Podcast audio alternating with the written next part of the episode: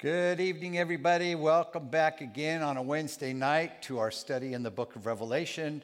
We're going to have a great time. We're glad you're all here. Even those um, streaming online with us, we're glad you're joining us this evening. Tonight, we get to look at chapter 10 in the book of Revelation.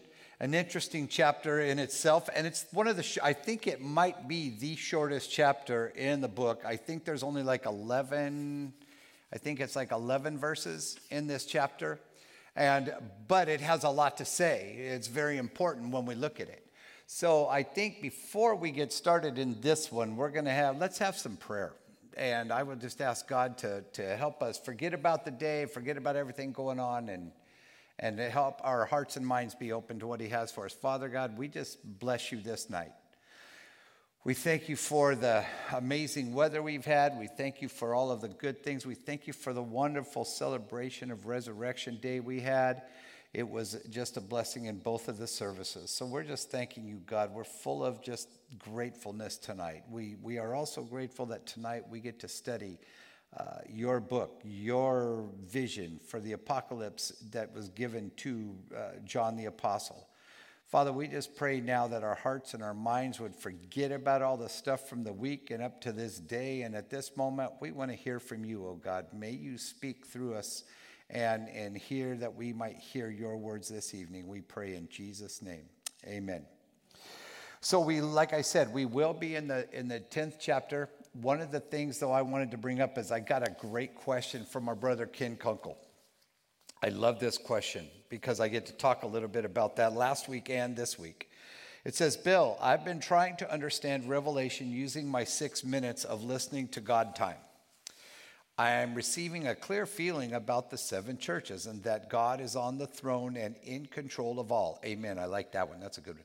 I enjoy what the New Jerusalem represents at the end. I have somewhat of a perspective on the description of what Babylon and the great harlot represent, but I get a sense of confusion about what is being taught through John by God with all the violence that happens during the middle chapters of Revelation. Can you help me understand the meaning of this? What a great question. In all of our lives, we all, many of us who've gone to church for a long time, We've heard, depending on the church you went to, but you've heard um, the love of Jesus and how he accepts us all. And he does. There is no doubt about that, and how grateful we are that he does. You've also heard about how Jesus cares, his you know, everything is about the grace of Jesus and, and everything that we hear in the New Testament. Paul talks a lot about more about the grace than he talks about the judgment. But remember, the book of Revelation is called the revelation or the apocalypse of Jesus Christ given to John the Apostle. So, by the time that this book is written, God needs to send a message to all of us. And here's the answer to Ken's question about the, the violence that's happening in these middle chapters. There comes a time when God's patience and mercy will stop.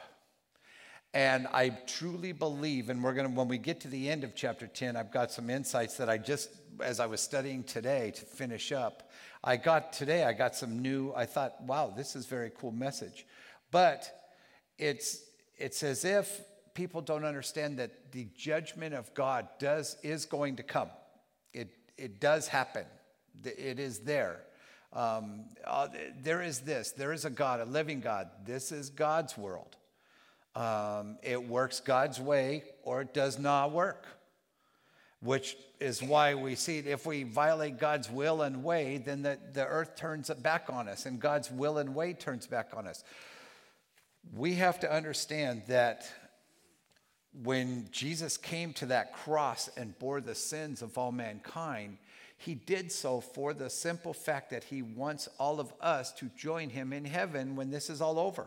At the end of the day, when we're getting to the white throne judgment and all else is done and the bowls are poured out and everything's finished, then guess what? The judgment is there.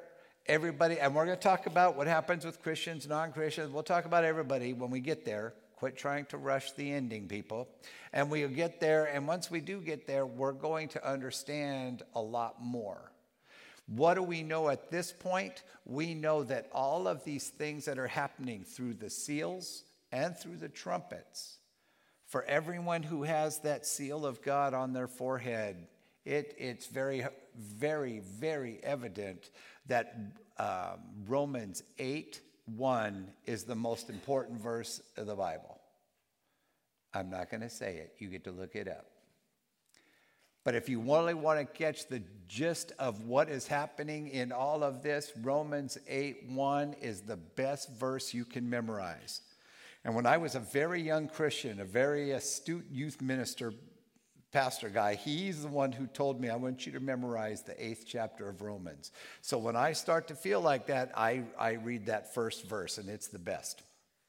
Now, so in that, in that, Ken, to answer your question, here it is. So in all of this stuff, it never is a, God could make it so that it's a complete destruction of the earth, the people, everybody's gone, it's a done deal. It did not have to be a third of the mankind. It did not have to be the, the torture for five months. It did not have to be, things did not have to have a time limit in them for God. He didn't do that for himself. God did not give the time limit on these some of this this violence and stuff as you as you describe it. He didn't put a time on limit on that for him or for the angels in heaven. Why did he do that? His judgment is true. And what he knows is he knows the heart of every individual who lives and dies. Every human being has to die. We have a cycle of life. Every one of us, there's a day we're born, and there's a day we die. I should write a song like that. Oh, wait, Simon and Garfunkel already did. So, but what we're saying is that we have a time where that, that it, it will be over. And in that time, just like in the time of all of this pestilence and these, these plagues and, and the, the war and the battle, all of this stuff is going on for one reason and one reason only. So that those are left will realize that He is such a God of mercy in his power, yes, he could wipe out the whole everything. But he has chosen not to because he truly wants and desires for mankind to come back to him. He does it just so that we can come back to him in eternity and spend eternity with him in heaven. His desire is to have us home. You know, it's, it's much like when, when my mom, my mom was so excited to see my wife and I and the children. Okay, let's be real. She was basically more excited to see my children than me, but it was a whole thing of she wanted us there during the holidays. And when it was family time, it was family time. And she would get so excited to see them. And it was amazing how her and my dad would just be so excited to see the grandkids and they'd be giving them candy and all this stuff. And I kept saying, Dad, I don't understand why I don't get all that candy when I was little, because you were an idiot, son. Great. So, but we just, but we just expect for uh, God to be that one that's just, He's always loving, kind, giving us all this stuff. But in this book, what we're learning is the reason Jesus went to that cross.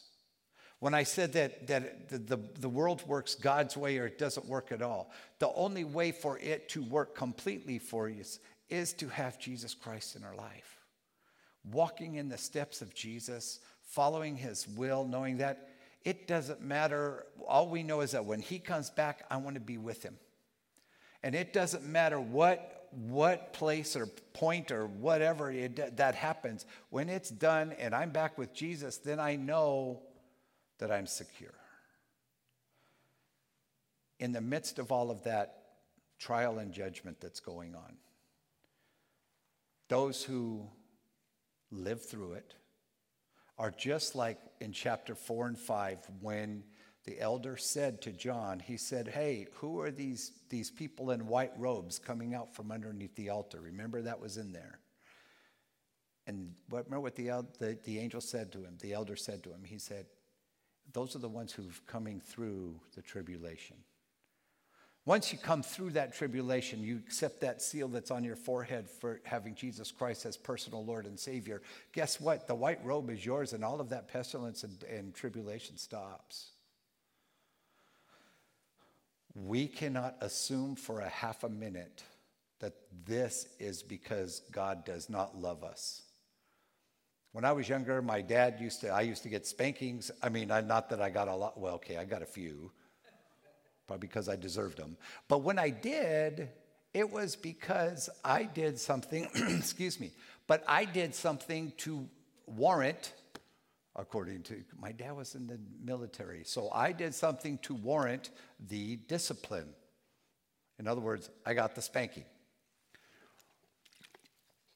When we think about the fact that we get disciplined, it's because we have a God who loves us and cares and says, Don't go near that cliff, and slaps us down.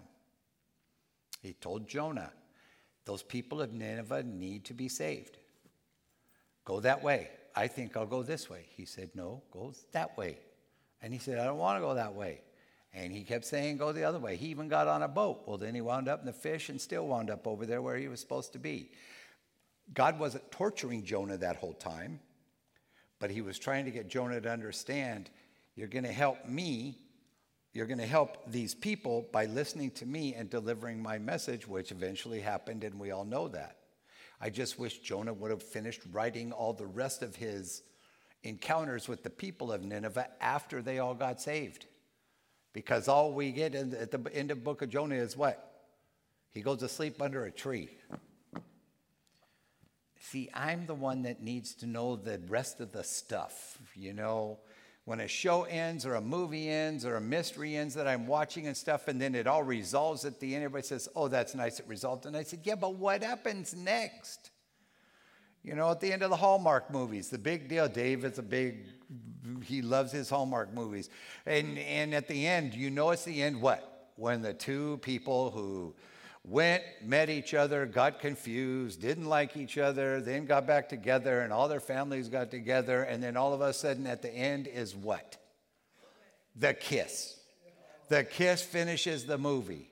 Okay, did they get a house? Did they get married? Did they get, you know, did any of that other stuff happen? This is where we are in this. Because chapters 8 through 11 give us all of the woes and the pestilence and the bad stuff up to the final wrath of God, which is found in all of the pouring out of the bowls of wrath. That's coming after 13 and 14. So we're going to see all of that coming. But up to this point, for instance, in the, and, and I just made some observations, and uh, here, I'll give you this for free. I won't even charge you extra. The seals show us one thing they show us the suffering church that's pleading for justice. That's what the seals show us, the seven seals. The trumpets, they show something different. They show how the wicked world is being offered mercy. By God, when those trumpets sound, God not destroying the world, God takes those trumpets to say, psst, psst, hey, hey, hey, hey, something's going to happen. Look, now, how about now? You want to come and be with Jesus? Now, some people would say, well, doesn't that make him an evil God? Doesn't that make him a mean God? That's not a God of mercy. If he was not a God of mercy in the condition this world is in, you know, my family says to me all the time, Dad, you're not God, and we're kind of grateful because there are times I look at them and say, The Lord have mercy. And they want to know what that means. And I said, That means that you get to still live. Because there were times when I wasn't sure they were going to live that long. And I have parents who tell me all the time, I think my children are going to not live till they're 15. That's because between the ages of 13 to 15, it's a whole lot of fun for parents. And not a parent is thinking that one didn't consider that fun. Here's my point. In answer to this question, it's so that God can bring, remind all of us of the, the reason Jesus died on that cross.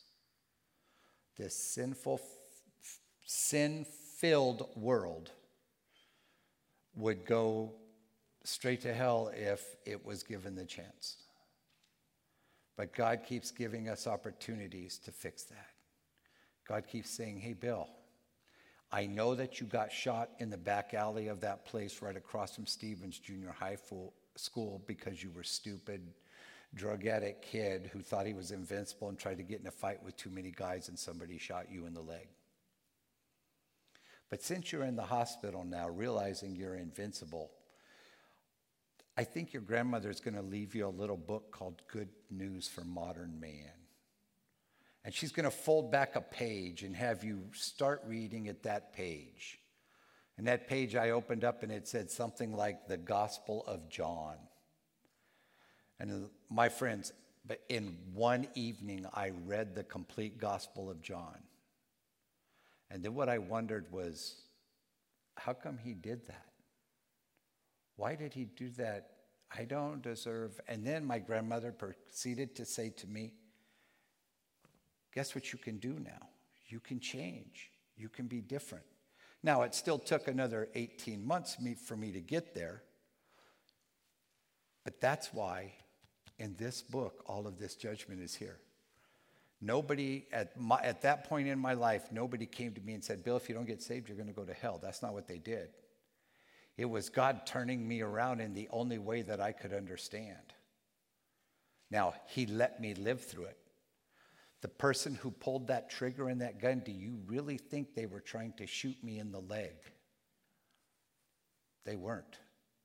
But that's where God directed it so that I, he, I, would, get, I would get his attention. At that point in time, all I understood was the fact that everything under the world is going to be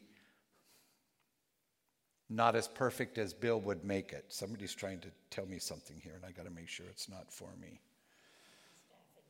Oh, okay, thank you. Anyway, so I think that what we're going to do is we're going to go on now into chapter 10. Ken I, Ken, I hope that helps you to understand a little bit of what God was trying to do there. And, I, and, and in, his, in, in God's way, that was necessary for us to understand what it takes to get our attention. Some people, it takes a lot more. Some of us are stubborn. And there are some people in this room that I think had to word, but I'm not going to say any. Uh, let's go read chapter 10 before Bill gets in trouble. The angel and the little scroll. This is, this is interesting. It's only 11 verses, but oh my goodness. There's a lot of packing in here. So, Revelation chapter 10, we're going to start with verse 1. Then I saw another mighty angel coming down from heaven, wrapped in a cloud with a rainbow over his head. And his face was like the sun, and his legs like pillars of fire. Verse 2 He had a little scroll open in his hand, and he set his right foot on the sea and his left foot on the land, and called out with a loud voice like a lion roaring when he called out. The seven thunders sounded. And when the seven thunders sounded, I was about to write. But then I heard a voice from heaven saying, Seal up what the seven thunders have said. Do not write it down. And the angel whom I saw standing on the sea and on the land raised his right hand to heaven and swore by him who lives forever and ever, who created heavens and what is in it, and the earth and what is in it, and the sea and what is in it, that there would be no more delay. But that in the days of the trumpet call, the last trumpet call to be sounded by the seventh angel, the mystery of God would be fulfilled just as he announced to his servants, the prophets. Then the voice that I heard from heaven spoke to me again, saying, Go, take the scroll that is open in the hand of the angel who is standing on the sea and the land. So I went to the angel and told him to give me the little scroll. And he said to me, Take it and eat it. It will make your stomach bitter, but in your mouth it will be as sweet as honey. And I took the little scroll in the hand of the angel and ate it, and it was sweet as honey in my mouth. But when I had eaten it, my stomach was made bitter. And I was told, You must again prophesy about many peoples and nations and languages and kings. I am certainly glad there's only 11 verses in this chapter. This one is a doozy. They're all doozies, but this one is, is special to me, and, and there's a couple reasons why. Verse 1 Then I saw the mighty angel coming down from heaven, wrapped in a cloud, with a rainbow over his head, and his face was like the sun, and his legs like pillars of fire. Now, when we see those, those kinds of descriptions, we always wonder is that going to be literal? Is somebody going to see that happen? Is somebody going to come down? There's your answer. So why not? we don't know. That's what I'm trying to tell you. What I'm trying to say is this there's going to come a point when we will know when all of these events happening. For those who have the seal of God on their head, they're going to know when the Spirit says, This is it, it's time. Are you going to hear it audibly? Are you going to hear the trumpet in the heavens? Are you going to hear the thunder like the clouds? Are you going to hear that? That's a great question. And I'm going to answer those questions in just about a second because I want to get to this other part. So, this angel, we know uh, there are those who believe that this is Jesus, except for the fact that we know from chapter 1, verse 1 8, that Jesus is still sitting on the throne. And it is him who hands the angel this little scroll. The reason the scroll is opened is because all seven seals of the big scroll have all been opened and let loose. There are no more closed scrolls until now. And he says, and his feet, and he put one foot on the sea, and the other foot was on the land. If we want to know why, it means that whatever he commands and says is for all of the earth. Anytime that we see in the book of Revelation where God says one part is on the sea, one part is on the land, he's trying not to exclude anything. Because there are those who would say, oh, well, that was just meant for the land, or that was just meant for the sea creatures and stuff. When God says it's on both, it's on everything, there it is. God has spoken, it's for everything. There's a good friend of mine who used to say, God said it, I believe it, and that settles it. There you go. So we get to verse 2, right? Or verse 3. Yes, and called out with a loud voice like a roaring lion. And when I was about to write, I heard a voice from heaven saying, Seal up what the seven thunders have said. Do not write it down. We have a little message here, and this is one of Bill's things as well. This is on me. We don't get to know everything in God's mind. Because many people are saying, I want to know what those seven thunders said. Well, so do I. I want to know that too. But we don't get to know that. So when he says these seven thunders sounded, can't write it down, you can't, don't write this down. And in fact, the language is so emphatic in the original language, this statement is like, don't even think about writing this down. Wow, wonder what God said. Boy, don't you just want to just research and say, God, I have, somebody has to know what God said. Not when the one person who heard it has to seal it up and not write it down. Sorry, we don't get to know everything in God's mind. That's the point he's trying to make there.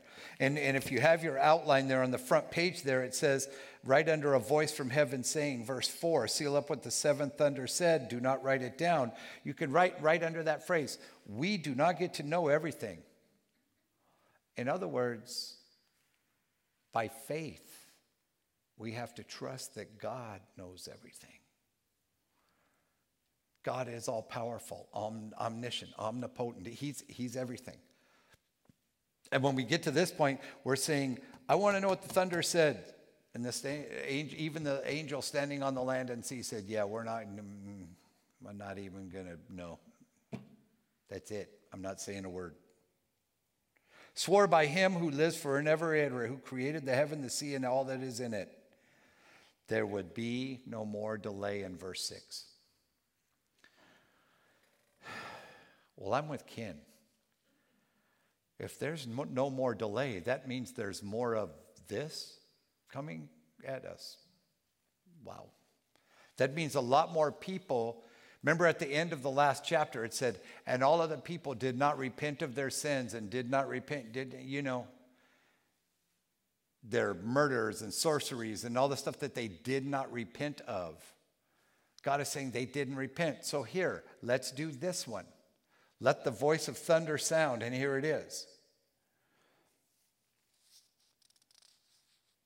And then when it says in verse 7, there's some heavy stuff in here. In verse 7, when he says, um, yeah, but in the days of the trumpet called to be sounded by the seventh angel, the mystery of God would be fulfilled, just as he announced to his, prof- his servants, the prophets. If you go back to read the prophets, Amos, Obadiah, Joel, Ezekiel, Isaiah, all of them. Zephaniah, you can just go through, there's a, there's a whole lot of them at the end of the Old Testament. And, there, and the whole, there's a, there's a stipulation of major and minor prophets that's in the Bible. It's not because their words were any less important, it's because the people who were dividing up the canon, the Bible, to put it together, wanted to know how to do this the best way. So they put the shorter messages from the prophets behind the larger ones like Isaiah and Jeremiah and Ezekiel, and then said that they are the major prophets because their messages were so big. And the minor prophets of the Obadiah and Amos and Joel and all of them, there were, you know, one or two chapters long, so they're going to be considered the minor prophets. But if you read those books, there's nothing minor about anything they said. In the last days, said the prophet Joel,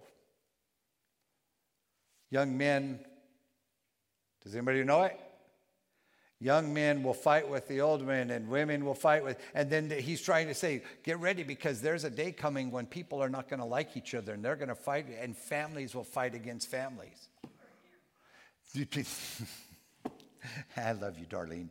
And here's the thing about it there are people that says, with all of the stuff that went on the last two years that divided the families, Joel was even trying to tell those in the 21st century, hey, guess what's coming?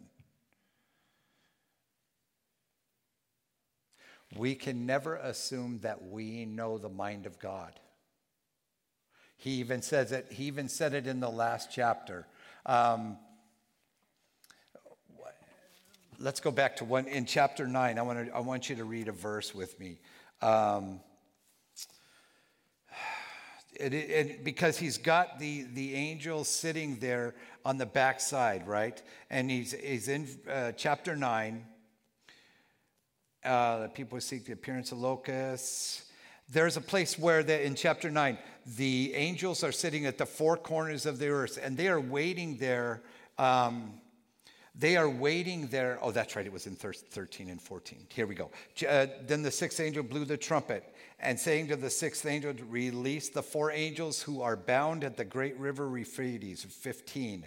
So the four angels who had been prepared for the hour, the day, the month, the year were released to kill. You know what's so important about that verse right there? Verse 15? even the angels don't get to know the day.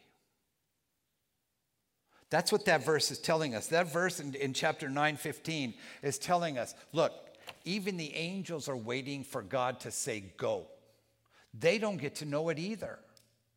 So when Jesus says to them, to those people asking him the question, when is this going to happen? Lord, his disciples say, when's this going to happen? And he says, no man knows the hour of the day. In other words, quit worrying about it. Just do what you're supposed to do while you're here on earth, and then you're going to find out because it'll come like a thief in the night, and boom, it's a done deal. And when we get to chapter 16 and 17, we get to see how quick that done deal is going to be.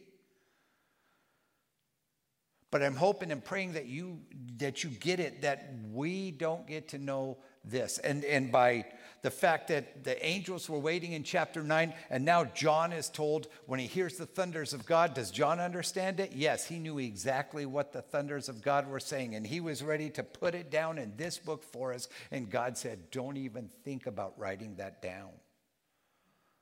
You don't get to know everything. But by faith, we can trust in everything. My point is that we don't have to know everything, but we can trust in everything. Amen? Amen? All right, I like that. Okay, so now let's get into to the next part of this. Um, let me see, where am I? Now I lost myself. I hate when that happens.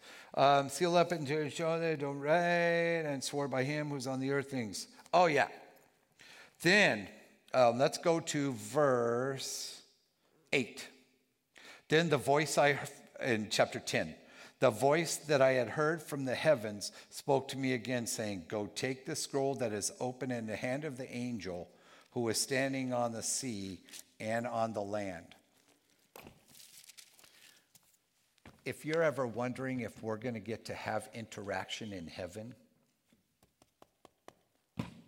this is like the third time that John's had to go do something in heaven. I, call it Bill again. Go ahead, whatever you want to think. But there is a whole lot of evidence, and I even looked this up in the original language, translated and parsed it out. It still comes out that he says, And I walked over and took the scroll out of the hand of the angel. We get to talk and be with angels. See, I always thought I was an angel, but there was people that doubted it. I don't know why. I don't know why I said that. That just came into my head and out. It, it, didn't get, you know, Ken, sometimes you can't stop the stuff coming out. The filter didn't kick in, brother. I don't know what to tell you. So, but, we, but when he came out, the, he went over there to take the scroll out of the hand. And here's the part that would make me a little nervous. Here's the statement that, and so I went in verse 9. I went to the angel, told him to give me the little scroll. This is a heavenly being who came out of heaven. He has a little bit more power than the human being that's talking to him. So I went to the angel and I said, Give me the scroll. I have to say, praise God, angels don't know anger. You know what I'm saying? I mean, think about it. Excuse me, I just brought a lightning bolt with me. John, here, hold this. Okay, oh, we need a new prophet. John's gone. Sorry. See, that's where my brain goes sometimes. It's, yeah, right. And I didn't even take any pain medicine yet. Anyway, here we go. And he said to me, Take and eat it, and it will make your stomach bitter, and your mouth will be sweet as honey. Now, wouldn't you, if you were going to describe this, wouldn't you have said, hey, John, this is going to taste really good? Now, your stomach may get a little bit, but no, he started with, okay, this is going to make your stomach better, bitter. Do you know what it said in the original language? This is going to make you extremely sick in your stomach. Remember when you were a kid? Mom and dad said, quit eating so much candy and sweets. Why? You're going to get stomach ache. You're going to get sick. I can remember one time my middle daughter, we let her, I'm not going to say her name because she said I can't say her name, and I didn't. I told her, I said, if you eat that, you keep eating like that, you're going to get sick. You're going to get sick. Oh, no, Dad, I'm fine. Just half an hour later, here we go, right to the bathroom. Now, we tried to tell him. So now here's what gets me. He says, This is going to make, take, take this and eat it, but it's going to make you, it'll be sweet as honey, but it's going to make you sick to your stomach would make me hesitate a bit. And then the next verse says, And I took the little scroll from the hand of the angel and ate it.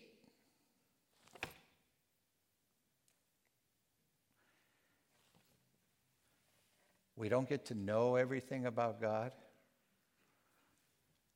but we can trust with our faith, we can have faith in God that everything will work out for His good. Amen.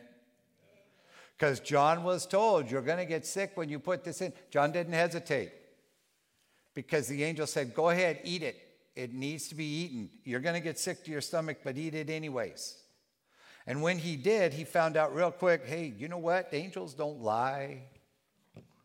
Because he says, soon as I ate it, it was sweet as honey, but when I'd eaten it, my stomach was made bitter. I can't say what it really, it says that he, um, when I ate it, my stomach reversed. There is that. There we go. I can say it that way on air. If we were in the house, I would just say he puked, but I can't say that on the screen. So then, verse 11, and I was told, and this is what gets me you must again prophesy about many peoples and nations and languages and kings. And I'm going to take this last 20 minutes to share something with you. When we get, somebody very special just walked in the door. I am so glad to see you two, more than you know. So here's what we have to understand. Whenever God takes us through an event like this, and He is talking to us, and He's telling us all of the things that are going to happen to us. He's going to tell us all of the things that as we sit in and we look and we, we see this, God is going to, to tell us, okay, I need you to go and share this. Okay? Hey, Mark, after you marry this wonderful lady, there's something you're going to do. But I'm not going to tell you until after it's all done and, you know, y'all get back and relax. And you don't have to worry because, see, at that point in time, you have two choices, don't you? At that point, you either say, yeah, we're not going back there. We're going to go on the honeymoon and then we're going to, you know, Canada or someplace else. Because if I go back there, something tells me God's going to tell me something I'm supposed to do. Sorry, brother, I had to pick on you just for a minute. But the most important and most interesting part about this is he's telling John, John just got sick from eating the scroll that he had to write down, then tear up and throw it because he said, What? Don't write that down and stuff. And in fact, you can only not write that down, but you have to take the scroll that caused what happened and was heard and said and get rid of it. And the only way to do that is for you to eat it and digest it and be done with it. And turn it into something that nobody else wants to touch or read which is what happened. So as we as we see God working in the life of this disciple, and this is according to the book of John, he is one of the most beloved disciples. Maybe that's why he was chosen for this task. But when he's chosen for this task, he also gets the responsibility. Many of us are chosen for tasks that we enjoy the task part, but we don't necessarily like the responsibility part. And when we start to finish up this book and we get to the end of it, there's a little phrase that's in there for people that teach it that kind of makes me a little nervous. Okay, we'll talk about that later. But when he's telling John, even at the end of John getting sick, taking that stuff and doing all of these things, he says, you must again prophesy about many peoples and nations and languages and kings. When you look that up in the original, let me just, I wrote it down. I wrote it down on a piece of paper. Yeah. He says, You must continue to prophesy and warn all the peoples and nations and languages about what is coming. So let me ask you this, and let me ask you online this. In Isaiah 6, right? Verses 8 and 9. Isaiah is taken into heaven. Remember the scene. And he's, as he's up there, all of a sudden he sees all of the glories of God and he feels so am amazed that he is up there with God. And Isaiah says, I am a man of unclean lips. I don't belong here. I don't belong here. And the angels say, Hey, no one's there to go for us. Who's going to go for us to tell the people? Who's going to go? Who remembers what Isaiah said? What did he say? Here am I, send me. Now, Isaiah already felt his, his lips got burned by the fire of the, his, his mouth already was burned just from uttering the words of God. And he got so tired. And, and John was the same way right now. By this point in time, John's halfway through this apocalypse, and he's going, I am weary. I just got sick to my stomach and, and did not have a good time. And then the angel comes back and says, Hey, bud, remember though, as sick, even though you got sick a little bit, we got to keep going.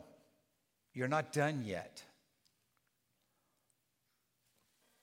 Have you ever, have many of you in the last couple years said, Why are we still here? How come God's not finishing this? Uh, you can raise your hands. I know that a bunch of you are out there. Because here's the thing. So if God did not take you away when it started to get hairy, what does that mean? Go ahead, Darlene, preach. I love it. Darlene said he's still going to use us, and that's exactly right. So then you have two more choices. Again, you have two choices. You can run away, try to run to Canada like Mark, or you can say, Here am I, send me. Now, I love when people say to me, Hey, Bill, where do we go? Thank you very much. Since you asked, here's where you go. Put down this verse, Matthew 28 19. Anybody know what it says? Go into all the world. Where does he want you to start? Jerusalem, Judea, Samaria, and all, right? But why does he say Jerusalem first? Where you live. Oh, you're a genius. How did you marry him? You're a genius.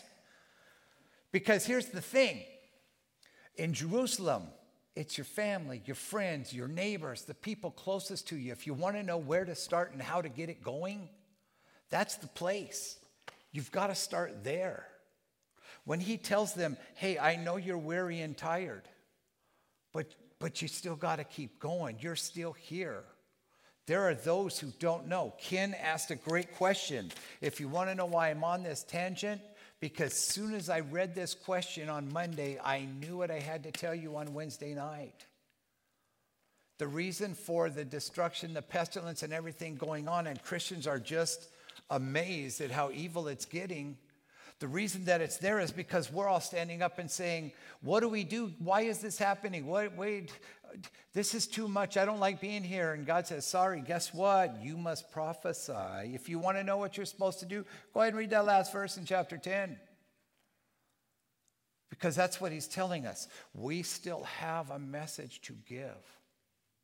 Are we all going to give the same message? Not at all. Are we all going to say it to the same person? That would scare the person pretty bad, I think. You know, 200 people just jumped all over me and shoving stuff down my throat, and my stomach is getting bitter, even though it tasted like honey. But each one of us have people in our lives. And I was just, I haven't heard from anybody yet, but as I asked you a couple, I think it was last week, I said, hey, whoever you're thinking of when we're talking about this that needs to know that guess what? God is still good. He's still faithful. Jesus is the way. Yes, he says, and he, and he says to us in, that, in this book, he says to us, look, there is a God, a living God. This is God's world. It works God's way or it does not work. If we violate God's will and way, it's going to turn on us. But, and that's a great big but, there is a way out of this and through it. Can anybody say his name? Jesus. Amen. Jesus is the one. If we want to know how that it's Jesus, the way Jesus has made a way. He is the lamb. He is the one slain. When they kept saying in the first chapter of Revelation, they said, "Who is going to go for us? Who can open these scrolls?" Excuse me. He said, "Who can open these scrolls?" And John began to weep. And what did the elder say? Whoa, relax. Jesus has got this.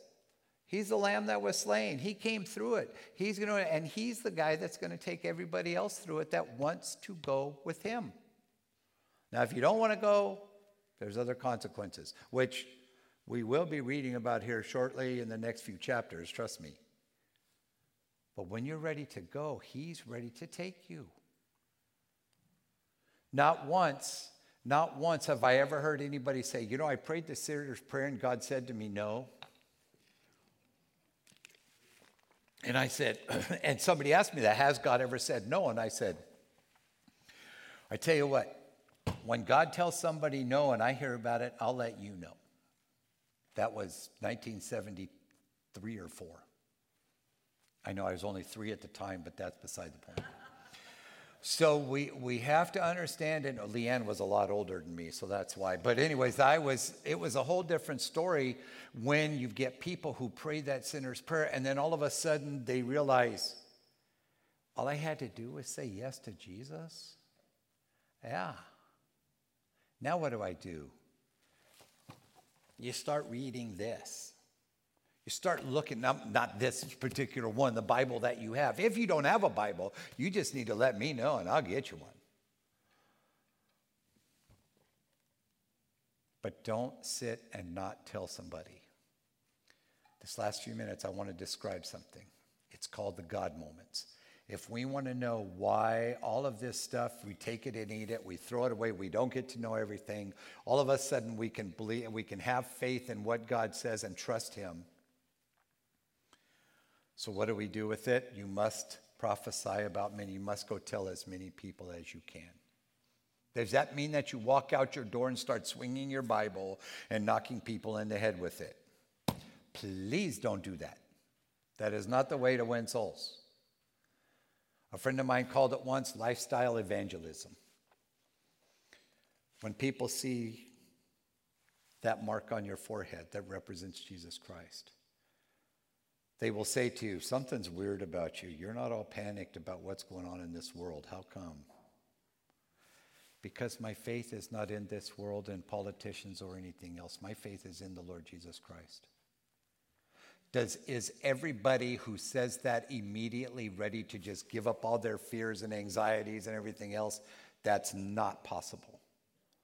But when you're taking baby steps, to learn what it means to walk with Jesus, to get this book involved in your engraved in your heart.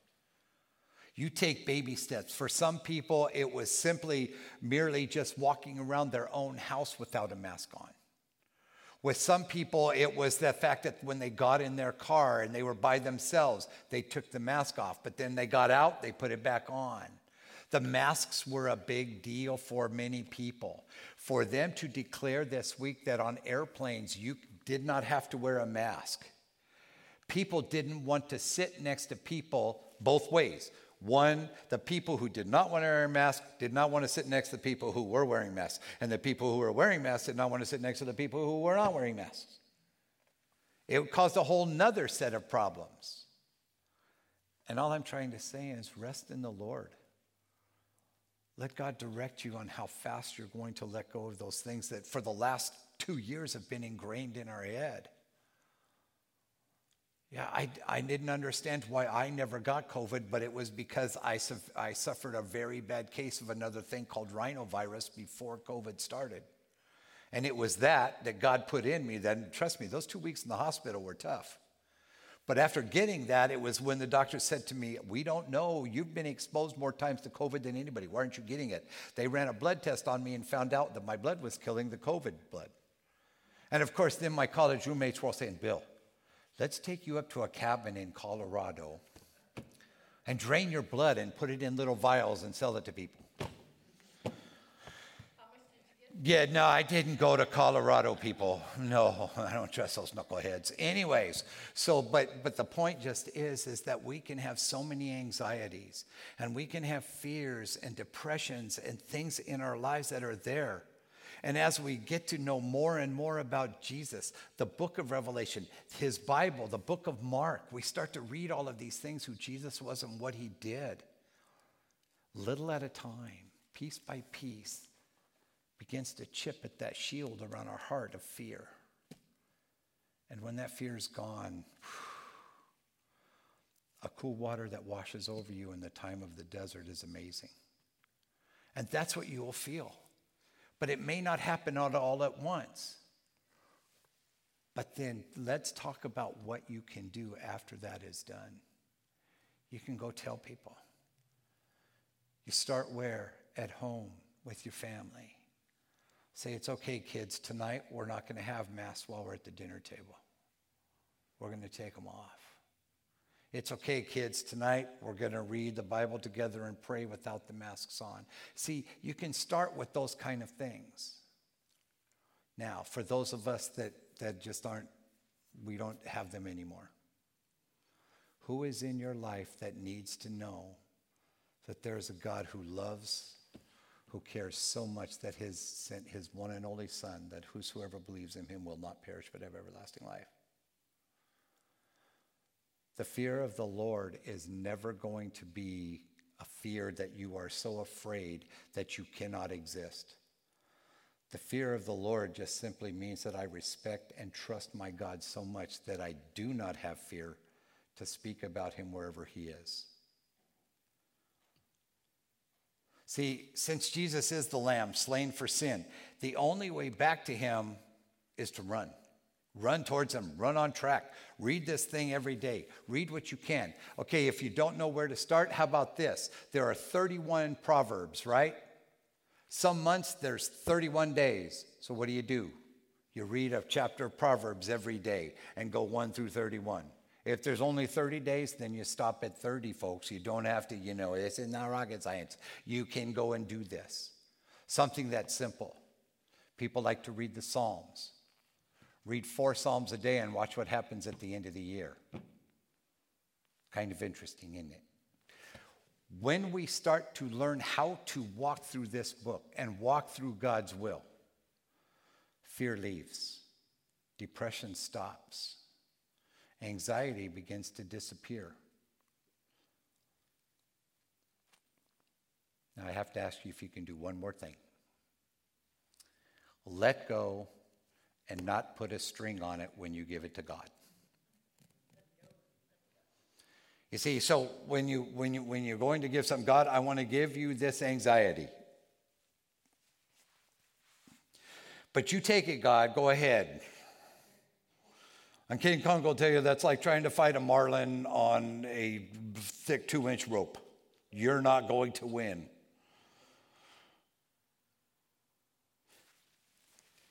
But how we do win is to say, Lord, I have no way of knowing how I can do this.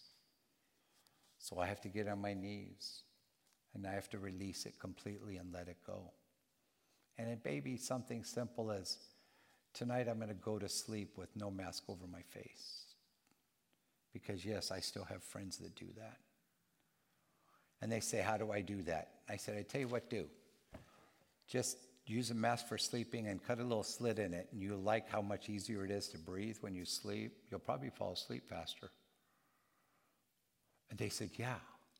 But I always tape it to my face because if I turn over, it moves. And I said, Okay, so one night, don't put tape on it. For those of us that don't wear them and don't need them and don't use them, here's what we say I got this thought in my head to call so and so, and I don't know why. I haven't talked to so and so in three weeks. I haven't talked to him in two years. That, my friends, is what we call a God moment. When God brings somebody to your mind, please call them. When you think there's something you need to do, make some cookies for somebody. Just to say, hey, you know what so and so used to like when I made them brownies. Okay. So I'll make Pastor Bill, I mean, I'll make my friend brownies. So I had slipped that. I can just, you know. Those God moments, you're walking your dog or you're walking outside in the neighborhood, and all of a sudden somebody walks up and says, Hey, don't I know you from so and so? Man, can you believe the craziness in this world? I don't know what I'm doing. I'm so afraid of it. Why aren't you afraid of it? Why aren't you afraid? Not really. Well, why aren't you afraid of it? And I said, Well, I will tell you if you really want to hear me. And I always ask permission to tell them. When they do those kind of things, I always ask permission, say, Do you really want to know why, I, why I'm like this? Yeah, because I'll tell you, but I'm not judging or anything, but I'll just tell you why I'm like this, because this is just for me, just because who I am. But once I turned my stuff over to Jesus, He took it away. And I don't have to take it back, I can leave it there. And being able to not worry about that stuff because I know He's got it, I can now go do fun stuff. You know, things like go into the, the Library of Antiquities and read some of those encyclopedias. Who wants to join me? Yeah, I never get any volunteers. Anyways, but we always know and understand that when we turn our stuff over to God, He can give us the right roads to pass. When you get a God moment of somebody that needs to hear from you, call them. When you get a God moment of, of all of a sudden you're in a rush, you're in a supermarket and stuff, and so and so comes up to me and they've got a Kleenex and you can tell they've been crying, what do you need to do? well, there's, that would be Darlene's answer for everything. Give them a hug. That's right. The other side of that coin is do I say, I really have a lot to do right now? I don't have time for that. Oh, how you doing? Oh, good to see you too. And turn around and keep walking, and this person's falling apart next to me. But that was a God moment that God needed you to talk to them. And you want to say, why me? Because, dear friends, here's what my grandfather taught me many years ago I may be the only Bible these people will ever read. In other words, I will be talking with them in ways that nobody else can. The language that I will share with them will be because they will under, know that I understand their hurt. I don't know exactly what it feels like, but I understand that they're hurting, and I'm not going to let them go through it by themselves. When he told John, John, you have to prophesy about many peoples, materials, languages, and kings. John, you have to remember, as sick as you got right now, you still have to keep going. Dear family, there's somebody that needs to hear your message of the love of God, that you're the only one they're going to understand. You may be the only one they trust to give it to them. You may be the only one who has that person in mind, and everybody else is leaving alone because they don't want to talk to them. There's lots of whys God is using you. We can all think of the why God. No, God, I think you should send my brother Aaron. He talks better than I do. The guy that tried that, yeah, it didn't work for him either. So I don't think it's going to work for you. Moses tried to get out of it, and God said, Yeah, no, you're still going to go talk to Pharaoh. So when he looks down at you and says, No, so and so can't do it because they don't have your life story. And this person needs to know through your life story how much better it can be if they will just let Jesus do what he came to do.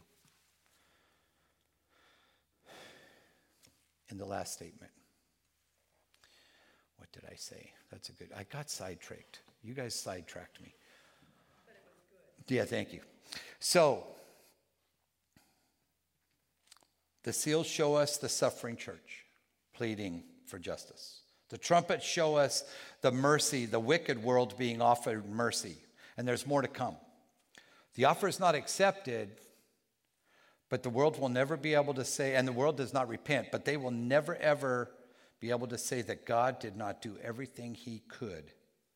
And that includes destroying his own creation, the earth, to bring all of mankind into his loving presence. That's where we end up today. God did everything, is doing everything he can to tell mankind, here's how bad it can get, and worse. But I want you to know there's a way out for those who have the seal of God on their forehead. So I want to say thank you to all of you being here tonight. And I would love to hear about people that you talk to or those God moments that God puts in your life where He says, hey, so and so needs to hear from you. Or guess what? I was backing my car out and somebody pulled up behind me and I pulled back into the place. I was going to turn around and yell at them and it was so and so that was in so much tears. They didn't see me and now they're crying and asking me to forgive them for pulling behind them.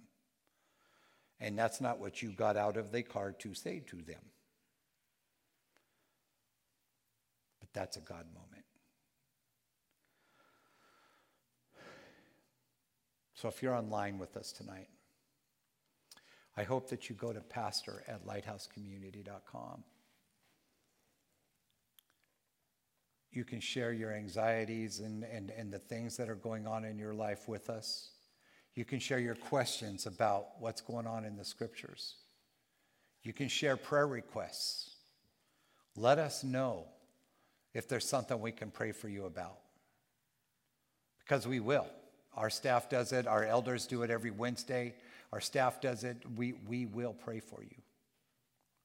But I do want to say thank you for sticking with us and being here tonight.